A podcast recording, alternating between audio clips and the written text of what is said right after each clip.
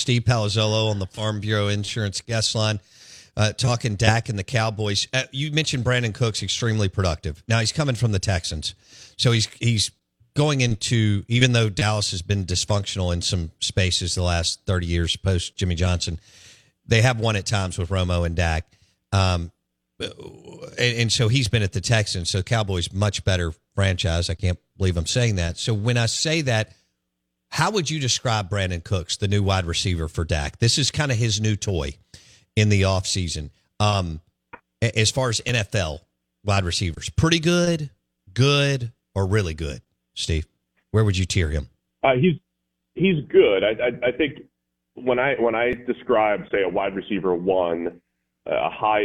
I think there's a few high end options, and there's maybe 15 or 20 guys. I would say there's a wide receiver one, not the first guy in the depth chart, but a guy that you're he is the clear top option on any team that he plays on. There's about 15 of those guys, maybe 20. I think Cooks is in that next tier of guys. He's a wide receiver two. That's not a knock or anything. That's a, a highly productive player. It's probably a better version of Michael Gallup. Um, you know, I think when Dallas had Amari Cooper and CeeDee Lamb, they were both ones. They're both in that top 15 mix. I think Cooks is a little bit lower there, but we're talking about a guy that has been productive everywhere he's gone. Saints with Drew Brees, Patriots with Tom Brady, Rams with Jared Goff, even with Davis Mills in Houston, Brandin Cooks has been productive. So he's he's he's good at getting open at that 10 to 20 yard range. He'll get behind the defense at times. He's not dynamic after the catch, but he's just a good, solid receiver.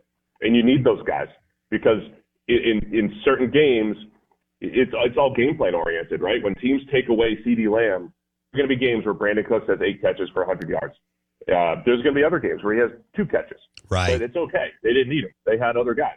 But Brandin Cooks is that guy. When you when the game plan says we're taking away CeeDee Lamb or we're playing certain coverages, Brandin Cooks will be able to produce. And I think that's again how you have to build this receiving corps. That you have answers. You have to have answers every single Sunday for what defenses throw at you. All right. So even though uh,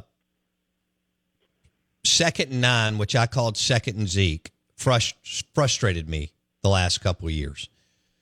You feel like Kellen Moore is better than Mike McCarthy. So you feel like they're going to take a slight step back as far as play calling and going too conservative, wanting to run a little too much.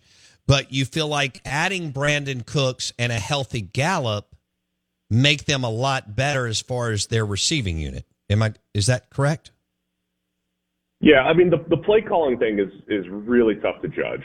Um, but as far as like the on field, you know, the players there, absolutely, I think they're better.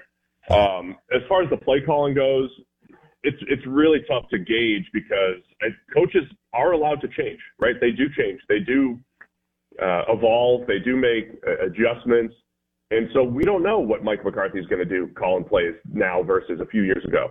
Uh, Brian Schottenheimer in there as the offensive coordinator in, in title, where he's helping with game planning a little bit more. We don't really know what that's going to look like exactly. We can predict it a little bit, but we don't know how much Mike McCarthy may have changed over the last few years. So, right. um, as far as the players, though, what we can see absolutely looks like a, a stronger receiving unit, group of pass catchers, and especially if you can.